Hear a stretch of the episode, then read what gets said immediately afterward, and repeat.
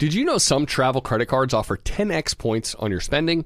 Don't miss out on big rewards for your next trip. NerdWallet lets you compare smart travel credit cards side by side, curated by an expert team of finance nerds. What could future you do with better travel rewards? A free flight? A room upgrade?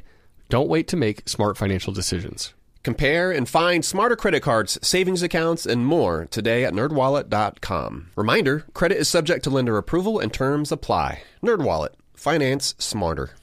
In recent weeks, we've really focused on some ways that listeners can boost their income.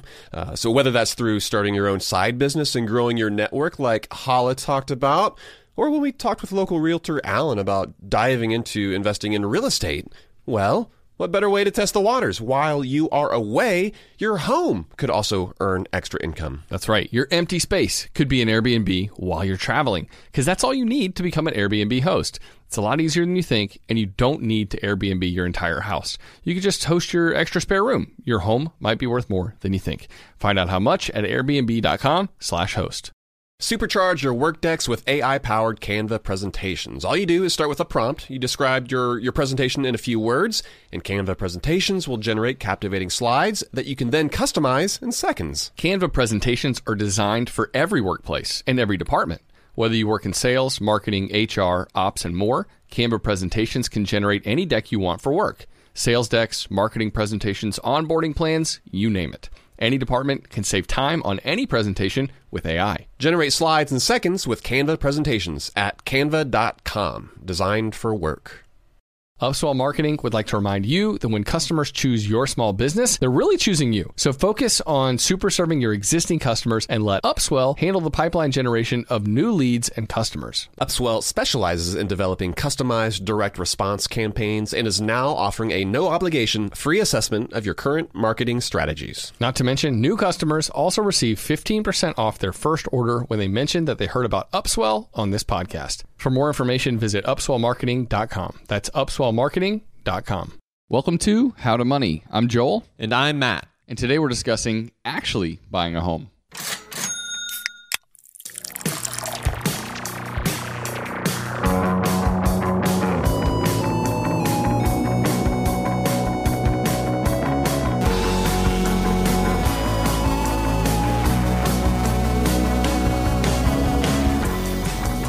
That's right, Joel. Last week we talked about everything you need to do before buying a house, and now this week we're talking about the actual house buying process. Everything from submitting an offer all the way through to your closing date. Yeah, there's so many little things involved, Matt, and all of them are important in making sure that you buy a house well. So, yeah, I'm looking forward to talking about that. Before we get to it, I wanted to let you know that one of our neighbors gave some hand me down bikes to my girls.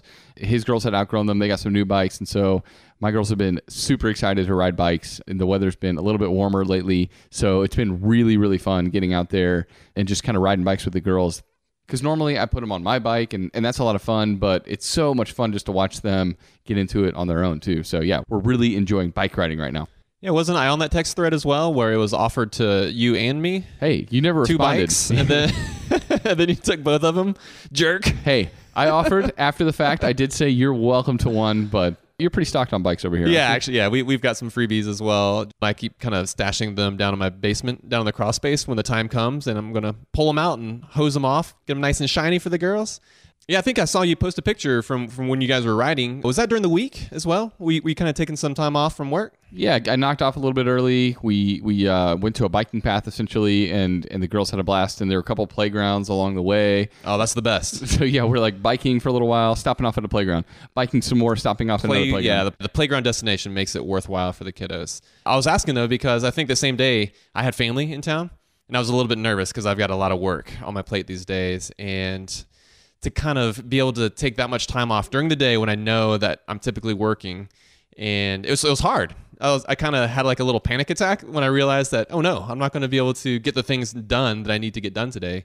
But you know what I realized? I kind of reminded myself back to the uh, mission statement episode that we did with Scott that having this kind of flexibility is important to me and to be able to pry myself away from my work which is essentially what i have to do uh, is pry myself away but to remind myself that no i need to spend time with my family. I need to spend time like you with your kids just on a random day when, when it's beautiful outside and to, to give yourself that flexibility. And it's sort of like lifestyle shaping. You, like we know in our heads what we want our life to sort of look like. And it's weird to say this, but for me, man, it's it takes a lot of work to actually see it out and do the things that I know that I want to do on paper or in my head. But when it comes to my actual actions, it's really hard. It's it's really difficult for me, and I don't know if that means that I'm a workaholic or or what. But seeing you kind of do that was inspiring for uh, for me. So so I appreciate that, man. Yeah, no, I don't think you're alone in that at all. I think it's really hard for us to match up kind of our beliefs and what we hold dear to our actions sometimes. That's a human tendency, right? To to say that we value one thing but in fact, all these other things get in the way of us prioritizing the thing that we say we care about the most. And I think probably all of our listeners can resonate with that to a certain degree that the things that we want to hold up as the most important things in our life, we find ourselves answering emails when we should be spending time with our kids, or we find ourselves on our smartphones in bed when we should be having a, a nice moment with our spouse, right? Yeah, or even just hopping back on the computer. Like for me, it's just after I take a shower at night because that's how I roll. I take that night shower, helps me feel all warm and cozy and clean, and then I then I go to bed. I gotta imagine you're in a low percentage of people that take showers at night. No, man, I, I, there's got to be someone else out there. Just like the hot water thing. I think there's folks out there who also shower at night. But sometimes. They're probably the same four people. but I know that if I get back on the computer for a little bit more and, and hammer out a few more emails or, or, do some outlines or just some other work that I know it needs to happen, it, it's not just for 10 minutes. It ends up being for 30 minutes or an hour. And then I'm, I stay up late and it's just not a priority of mine. I know I want to try to go to bed sooner.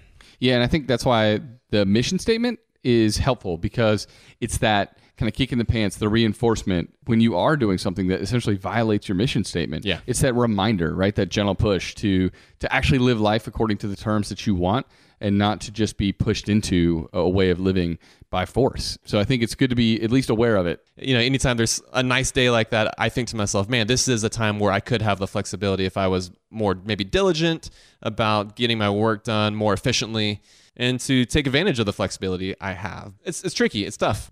All right, Joel, you want to introduce the beer for this episode? Yeah, Matt, today on the show, we're drinking Boulevard Space Camper Cosmic IPA. So, this is a brand new release from Boulevard Brewing Company. And our friend Hillary over there sent us some of this beer. So, we're excited to have it on the show today. Yeah, Hillary. She's a listener and friend of the show. So, we'll let you know what we think about this beer towards the end. I'm excited to share this one with you today, man, while we talk about buying a house. All right, Matt. The reason we need to talk about actually buying a home is because the difference between getting a house that you want and not getting it can be incredibly small. There are a lot of little things that can help your offer stand out and that can make the buying process go more smoothly. And most of us only buy a house once or twice in our lifetime, just a few times maybe.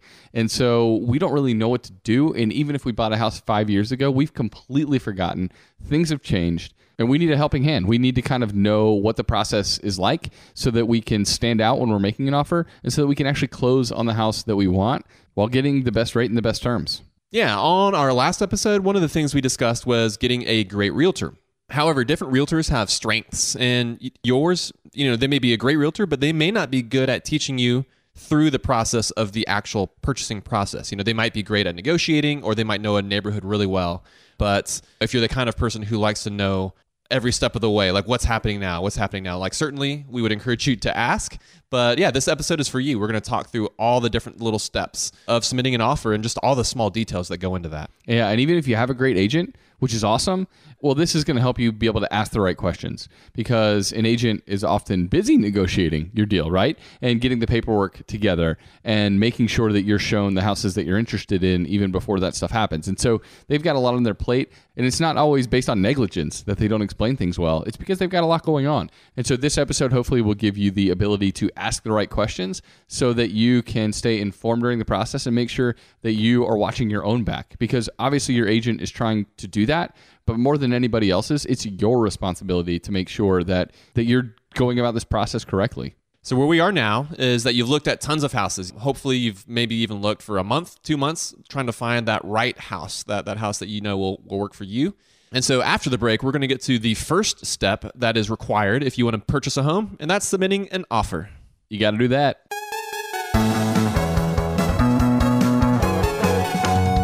Asking the right questions can greatly impact your future, especially when it comes to your finances. So, if you're looking for a financial advisor you can trust, certified financial planner professionals are committed to acting in your best interest. They are committed to high ethical standards and even had to pass a rigorous exam before they could become a CFP professional. They offer financial planning and services that take a more comprehensive view of your financial and personal circumstances and are customized for your needs. Certified financial planner professionals can offer advice on a wide range of issues like reviewing your investment portfolio's allocation, handling an inheritance, rolling over a company retirement plan, building education savings, and so much more. That's why it's got to be a CFP. Find your CFP professional at letsmakeaplan.org. I'm guessing that a lot of listeners are starting to solidify their summer travel plans. We always like to get the families together, Matt, for a week Yeah, at the we beach do. every single summer. We've already got that trip to St. Simon's on the calendar. Pumped for that. But sometimes those vacations get expensive. So, what better way to offset some of those costs than to have your home earning some money while you're away? That's right. Why let it sit empty when it could be earning extra income? It's the financially smart thing to do. So think it through. Maybe you've got some extra space in your home, or maybe you have an entire house to host, or maybe you're just going on vacation and your home is sitting empty. In every case, you can Airbnb it. You already have the space, so it won't be a huge adjustment. I mean, the way I see it, if you're not using your space, you have two options. You can let it just sit there empty, or you do some optimizing and make some money off it. Really, if you think about it, you already have an Airbnb, you just need to start using it. Your home might be worth more than you think. Find out how much at airbnb.com/host. And now a word from the show sponsors at Betterment. Do you want your money to dream big? Do you want your money to be a total self-starter? Are you annoyed that your money doesn't work hard enough? Don't worry, Betterment is here to help. Betterment is the automated investing and savings app that makes your money hustle. Their automated technology is built to help maximize returns, meaning when you invest with Betterment, your money can auto adjust as you get closer to your goal. Rebalance if your portfolio gets too far out of line and your dividends are automatically reinvested. That can increase the potential for compound returns. In other words, your money is breaking a sweat while you can be breaking bread. You'll never picture your money the same way again. Betterment, the automated investing and savings app that makes your money hustle. Visit betterment.com to get started. Investing involves risk. Performance is not guaranteed. Spring cleaning is kind of a, an annual rite of passage. We've all got to do it, minimize the junk that we have in our house. Emily and I, we just cleaned our closets out. It took hours, but it was so worth it. Now we've only got stuff in there that we love, and it's easier to find everything too. And so, you know, while cleaning your closets is helpful, well, there's something else you can do for your family this spring.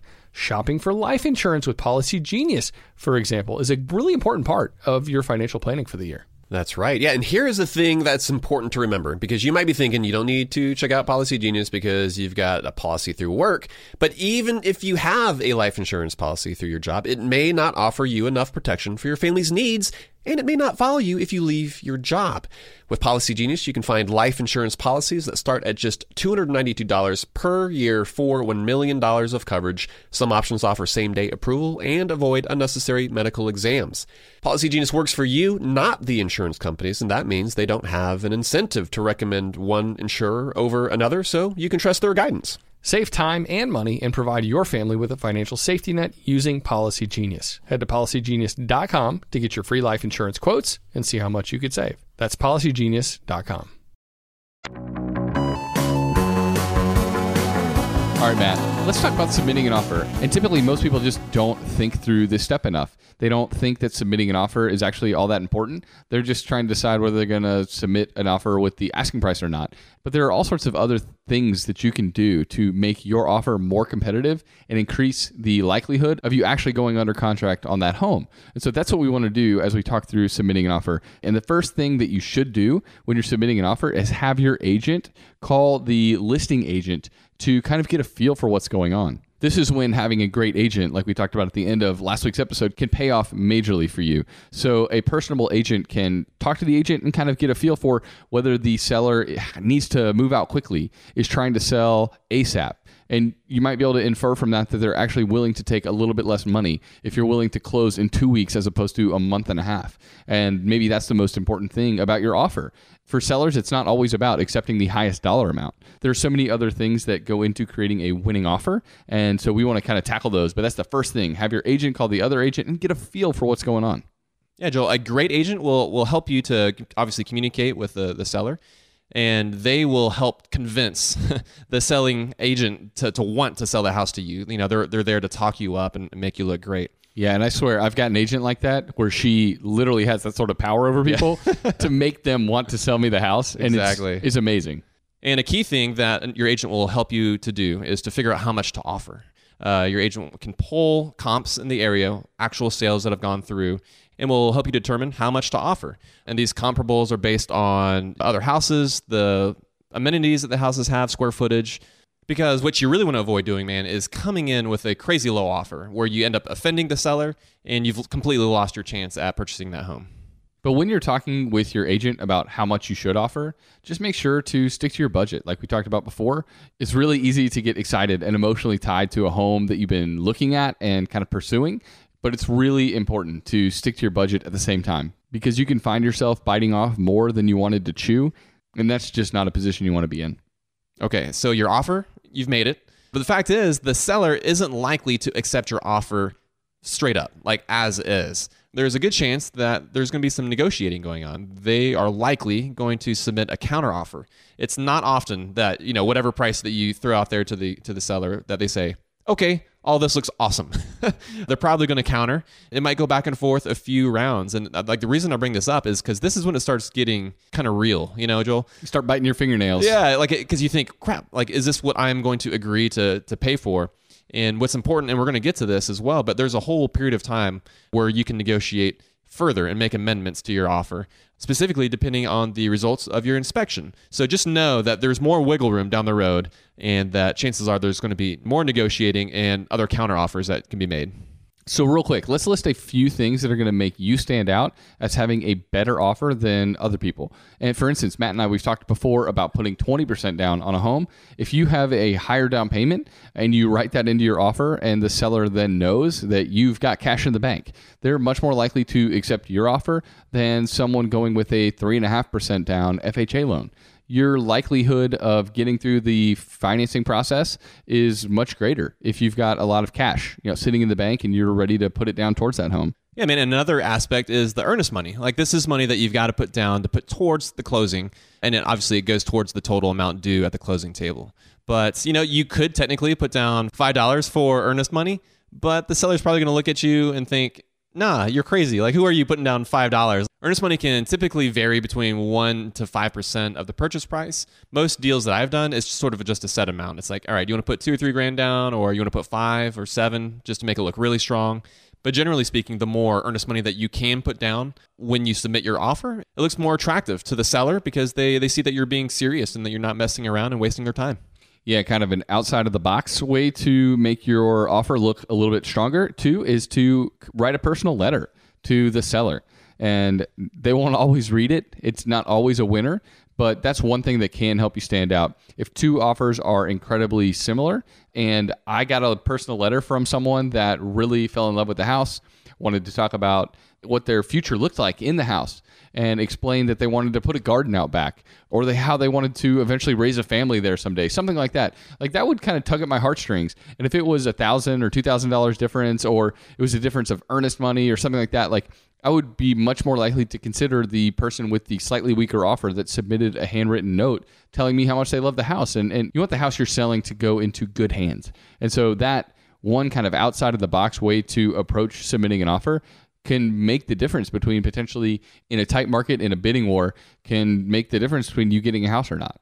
Yeah, Joel, that's a great example, and that's something that uh, Kate and I did in this house, in the in the house that we're recording in. We had reached out a few months before the house was ever even on the market, before it was even an option for them to sell, and we, you know, we just touched base and kind of explained to them our situation, and you know, they kindly got back and said that they weren't in a position to sell. But guess what? In the coming months when they were in a position to sell and they knew that they were ready to get rid of the house because I mean they were living overseas. Guess who uh, were the first folks that they contacted? It was me and, and, my, and my wife. And so we in, in this instance we were able to get the home without it even going on the market, which is really key because at that point you're avoiding the competition and other folks that are also interested in the house and that can also drive up the price. Yeah, that's pretty sweet, Matt. You got a good deal on that. And also, you want to consider things like the schedule of when you're closing. Like I mentioned earlier, when you're talking to your agent, if it sounds like the seller needs to be out of their home quickly, submitting an offer with a closing date that happens sooner is a better way to go, right? And if you can make that happen, your offer just became a whole lot stronger. And the closing date can just be a crucial factor of whether your offer is going to be even considered or not. So, yeah, you want to make sure you kind of understand what the seller wants and submit a closing date in your offer that, that kind of functions in accordance with that. Yeah, and just being flexible because in, in your instance, you're talking about it bumping up, but it could be the exact opposite. It just Completely. depends on the seller. That seller might realize that, well, they wanted to go ahead and get it listed, but fact is, they're- don't want to move until the end of the summer. And so if you have the flexibility to say, well, all right, that, that works for us, you know, we don't need to move in until August as well. Your offer just became so much more valuable in their eyes, and, and they're going to want to lock that down. They can move on with their life and focus on where they're going to move next. And so these are all the key points that make your offer look good and attractive to a seller.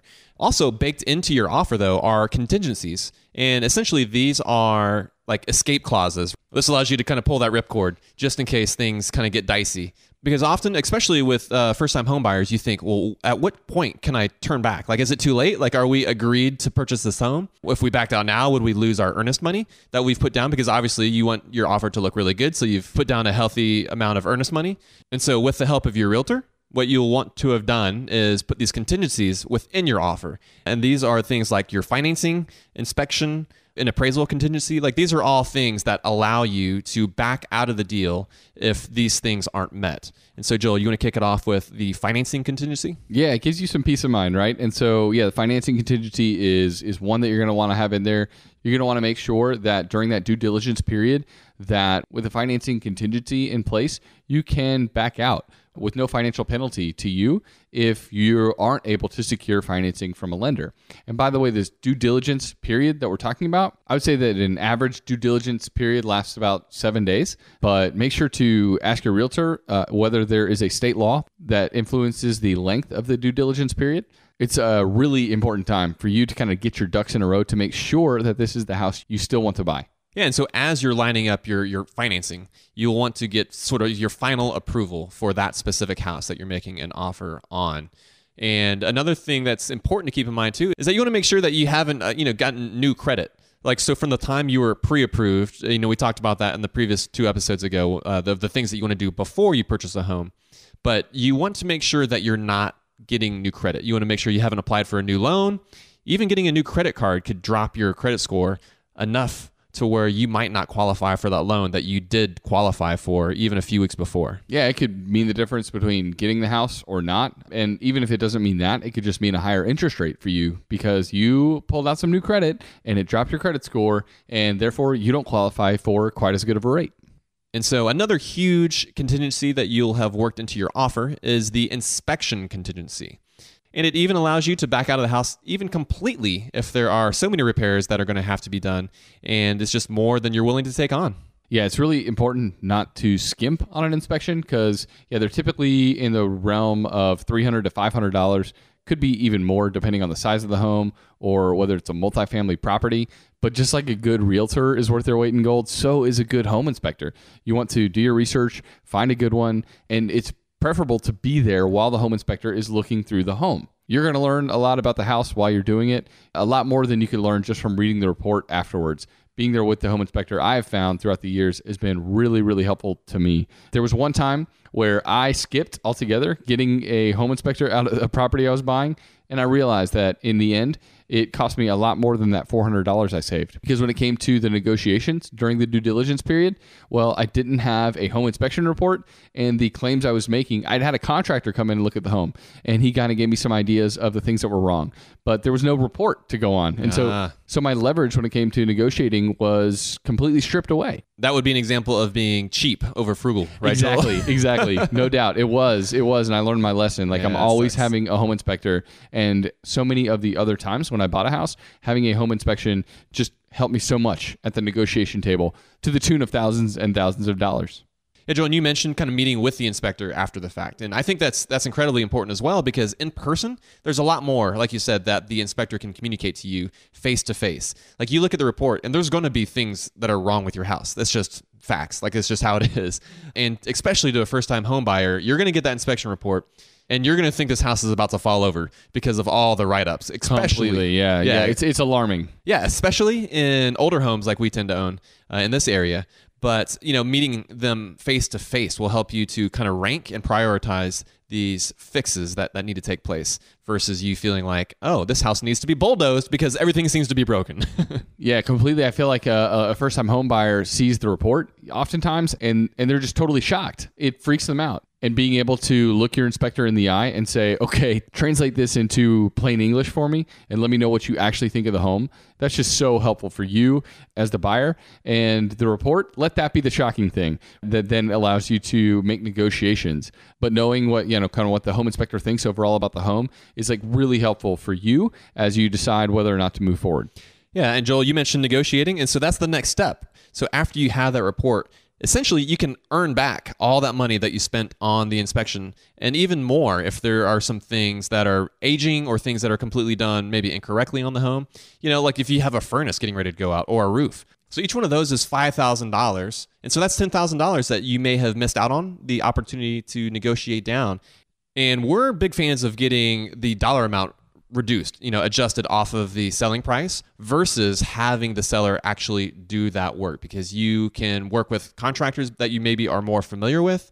The other thing is too is that you can have that work done on your own timeline. It's not like, well, it's like, oh, the roof is getting kind of old, but you know, it could last another 3 years, so why not wait another 3 years before we need to replace the roof? Or same thing with a furnace. It's like, okay, that's an 18-year-old furnace. Chances are it's going to go out soon, but it's working right now and so I'm going to be inclined to let that furnace stay for another three to five, who knows, maybe 10 years. but the fact is, you want to make sure you do have that money set aside for that system when it does eventually crash. Yeah, and most sellers, they don't want to be scheduling contractors and workers to come in and make repairs on their house. And so, if you can find a sweet spot of a dollar amount off of the final purchase price of the home, I mean, that's going to be the best way to do it, not just for you, but for the seller in most cases. So, keep that in mind. Instead of having a laundry list of issues that you want the seller to address, just ask for money off the price of the house. And I also wanted to mention too, like try not to let your emotions get the best of you because there's going to be a lot of negotiating. There's going to be a lot of offers going back and forth, and they're going to say, "No, like, are you crazy?" You know, whatever they decide to tell you and it might start to feel personal. But the fact is, is it's a game. They are trying to get the best dollar for their property, and you're trying to spend as little as possible as well. So this is another reason that having a great agent will insulate you from that a little bit because they're used to taking the responses from the sellers and sort of translating that into language that maybe your agent knows that you can handle. But yeah, just don't let it get personal. It's just about each party trying to get the best bang for their buck. You're going to want to be aware too that your lender is going to order an appraisal to assess the value of the house to make sure that what you're paying is the same or potentially less than what the house is worth according to an appraiser. And if for some reason that appraisal comes in lower than the agreed to purchase price, well, then you have an option to either back out or to renegotiate the price. But just be aware that an appraisal is a standard thing that happens uh, in pretty much every home buying situation. So that's a list of things that happen during due diligence. And keep in mind, there's other contingencies as well. So make sure you check with your, your realtor on that. And so after the break, we're going to talk about things that happen after due diligence, leading up to actually closing on the house.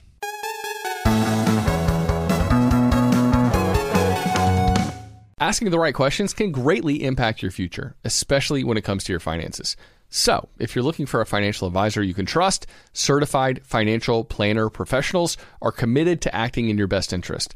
They are committed to high ethical standards and even had to pass a rigorous exam before they could become a CFP professional. They offer financial planning and services that take a more comprehensive view of your financial and personal circumstances and are customized for your needs. Certified financial planner professionals can offer advice on a wide range of issues like reviewing your investment portfolio's allocation, handling an inheritance, rolling over a company retirement plan, building education savings, and so much more. That's why it's got to be a CFP. Find your CFP professional at letsmakeaplan.org.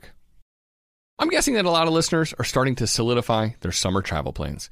We always like to get the families together, Matt, for a week Yeah, at the we beach do. every single summer. We've already got that trip to St. Simon's on the calendar. Pumped for that. But sometimes those vacations get expensive. So what better way to offset some of those costs than to have your home earning some money while you're away? That's right. Why let it sit empty when it could be earning extra income? It's the financially smart thing to do. So think it through. Maybe you've got some extra space in your home, or maybe you have an entire house to host. Or maybe you're just going on vacation and your home is sitting empty. In every case, you can Airbnb it. You already have the space, so it won't be a huge adjustment. I mean, the way I see it, if you're not using your space, you have two options. You can let it just sit there empty, or you do some optimizing and make some money off it. Really, if you think about it, you already have an Airbnb, you just need to start using it. Your home might be worth more than you think. Find out how much at airbnb.com/host. If you're listening to this podcast right now and you're a small business owner, listen up. Upswell Marketing would like to remind you that when customers choose your small business, they're actually choosing you. So focus on super serving your existing customers and let Upswell handle the pipeline generation of new leads and customers. They do everything from hyper targeting best fit prospects through campaign optimization. Upswell Marketing's unique approach includes direct mail, search engine marketing, and social media ads, and has fueled more than 10,000 small business success stories. Upswell specializes in developing customized direct response campaigns and is now offering a no obligation free assessment of your current marketing strategies. Not to mention, new customers also receive 15% off their first order when they mention that they heard about Upswell on this podcast. For more information, visit upswellmarketing.com. That's upswellmarketing.com. Let's say you've been listening to the podcast and now you're finally ready to start implementing some of the uh, the financial morsels that we're dishing up.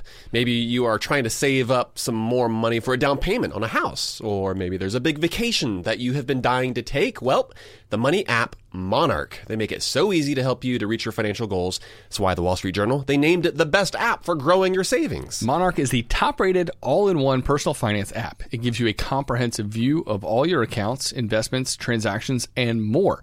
Create custom budgets, track progress toward financial goals, collaborate with your partner even. And now get an extended 30 day free trial when you go to monarchmoney.com slash how to money and you won't get spammed either. Monarch features ad free privacy you can trust. They will never sell your data to third parties or show you ads. That's right, man. And after trying out Monarch for myself, I understand why it's the top rated personal finance app. It just makes sense, it works. And right now, listeners of this show will get an extended 30 day free trial when you go to monarchmoney.com slash how to money.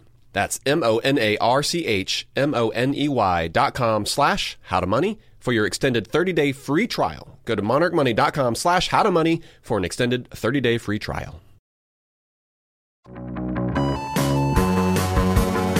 All right, Matt. So once due diligence is completely done with, you're going to want to continue to work with your lender and make sure they have all the financial documents that they need to make sure that you can close on time. Because to be honest, that's a huge pain in the entire process, right? Is getting your tax returns, your W 2s, everything over to your lender to make sure that they have all the information they need so that you can actually buy the house. Also, you're going to want to talk to your insurance agent or your insurance company to make sure that they know that you're buying this house. They can get you a quote on homeowners insurance and just make sure that you have a policy because you're going to need that at the closing table for this new home purchase. And then next, this is going to seem kind of basic, but you want to make sure you've got your utilities and even your mail uh, scheduled to start when you are going to close on that house. At this point in the process, the date has already been set for the actual closing. And so you want to make sure that you've got those utilities ready to go so you can maybe pick up that pizza and go sit on the dining room floor and kind of celebrate after you close. One other really important thing that you also want to make sure you have ready to go before the closing date is you want to make sure that you have received your wiring instructions so that way you can have the funds where they need to be by the specific date. And Joel, I mentioned this out of personal experience because the first investment property that Kate and I purchased, we totally slacked. And I don't know if it's that we slacked or if the lender slacked or what, but we did not receive the wiring instructions. Or if we did, we skipped over that email. And we showed up at the closing table, signed all the documents, and they were asking, "All right, like where where the funds? Like they should be here by now, right?" Dude, we did not have the funds wired over, and it, it was at the end of the day, and we thought we were going to lose the deal because of this small detail, even though it was tons and tons of money because it was a huge down payment.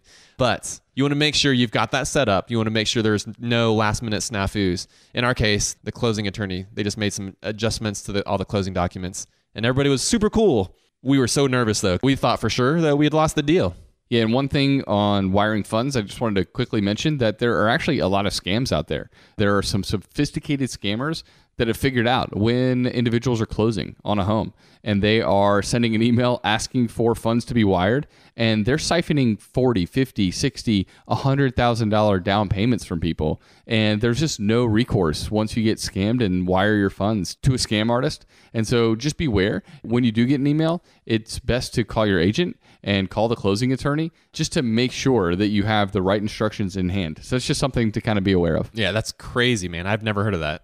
So now that we got that out of the way, let's talk about the actual closing date and what someone buying a home can expect. Yeah, Joel, this is like the actual date that you go in to sign all the documents to purchase the house. And so typically this is at an attorney's office and they're the ones who've put together all the documents, all the all the legal papers. And most of those are required specifically by the lender, assuming that you're financing the house. But just be ready to spend at least an hour signing form after form. There are so many of them.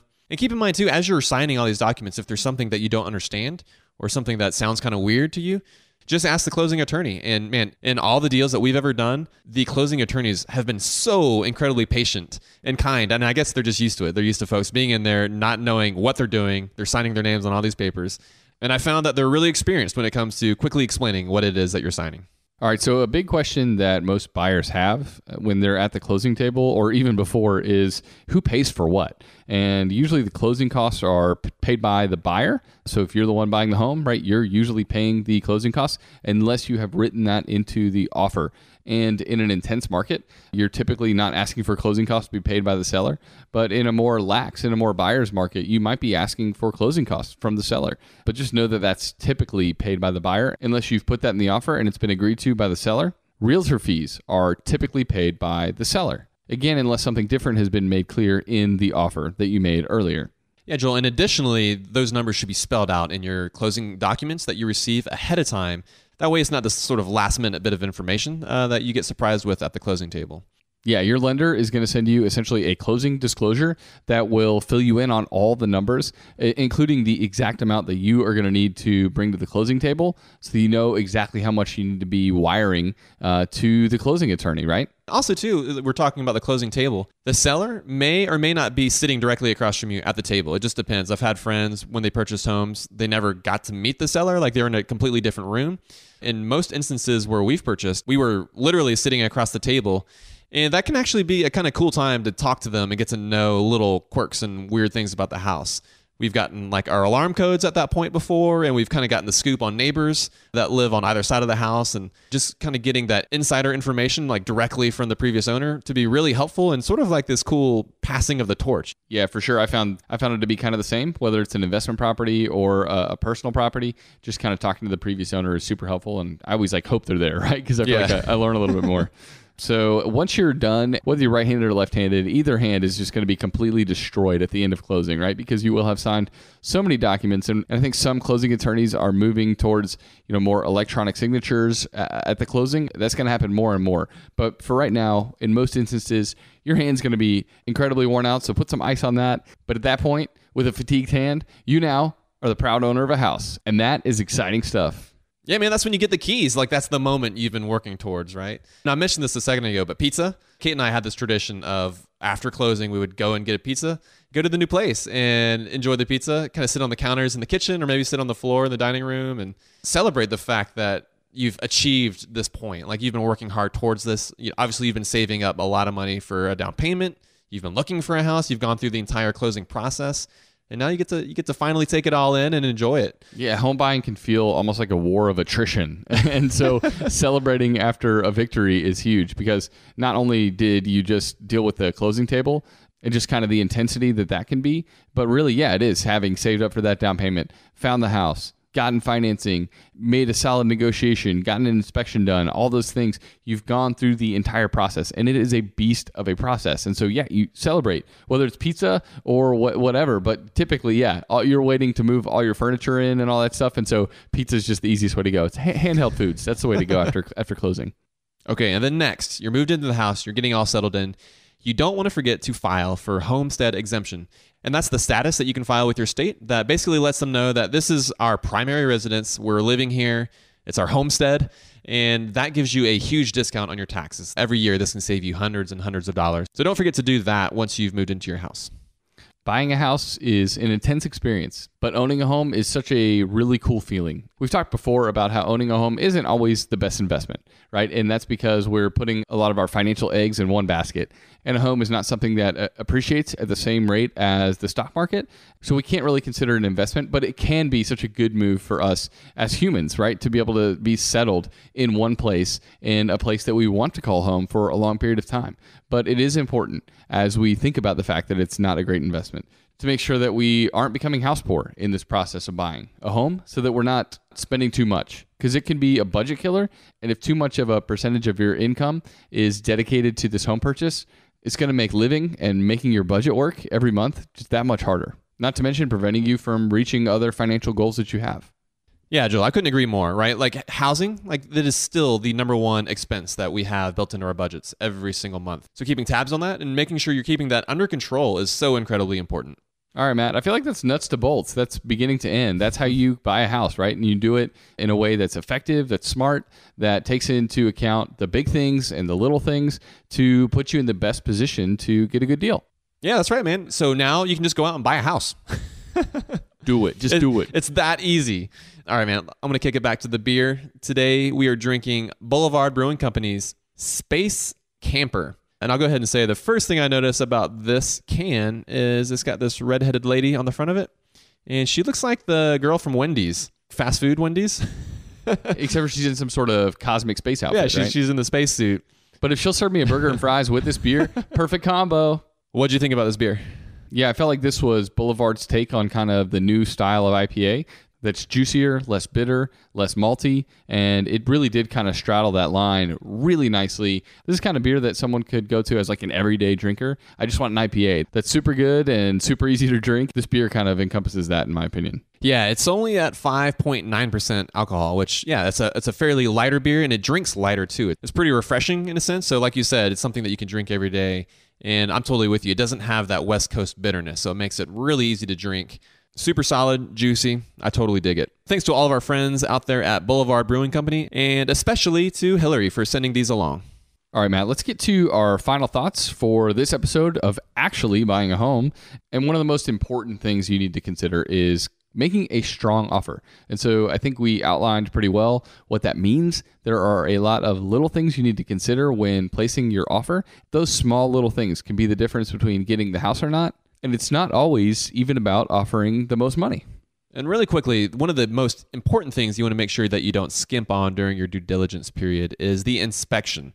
Having an inspection it basically gives you the footing to further negotiate down the offer price. There's going to be things that you find that are going to be wrong with the home, and to have that report that you can refer to to point to and say, "Hey, like this is something that costs five thousand dollars. This this is going to cost another two grand right here." Those are real dollars that you're going to be able to subtract from your purchase price. So make sure you pay for a solid inspection.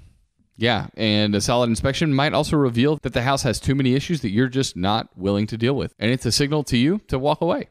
But ultimately, you don't want to be house poor, right? Spending too much on a home can be a budget killer, and having too much of a monthly obligation towards a home, even though owning your own home can provide such a sense of satisfaction and the potential to have longevity in one single place. Man, there's a lot of beauty in owning a home. You also don't want to mortgage your financial future by overpaying in order to get that sense of place.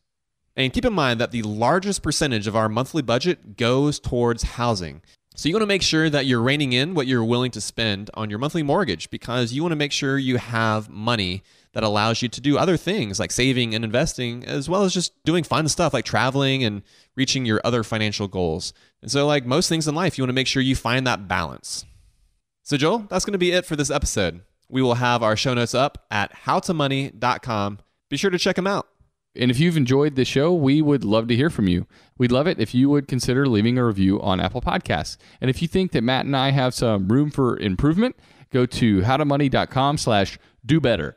We love to read your feedback there as well and hear your constructive criticism. It just makes us better podcasters. That's right, man. Uh, so until next time, best friends out. Best friends out.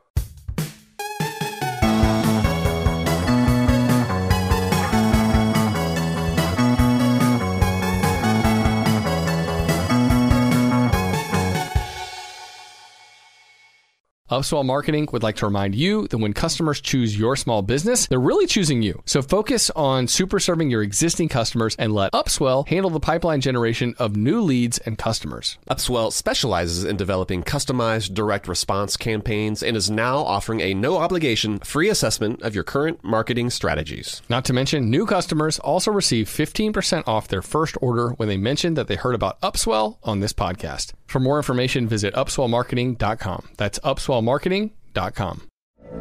From BBC Radio 4, Britain's biggest paranormal podcast is going on a road trip. I thought in that moment, oh my God, we've summoned something from this board. This is Uncanny USA.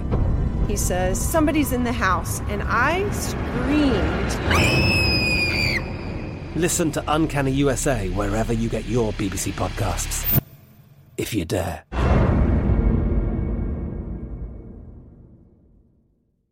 Supercharge your work decks with AI-powered Canva presentations. All you do is start with a prompt. You describe your, your presentation in a few words, and Canva presentations will generate captivating slides that you can then customize in seconds. Canva presentations are designed for every workplace and every department. Whether you work in sales, marketing, HR, ops, and more, Canva presentations can generate any deck you want for work. Sales decks, marketing presentations, onboarding plans, you name it. Any department can save time on any presentation with AI. Generate slides in seconds with Canva presentations at canva.com, designed for work. When it comes to your finances, go for the credit card that's always there for you.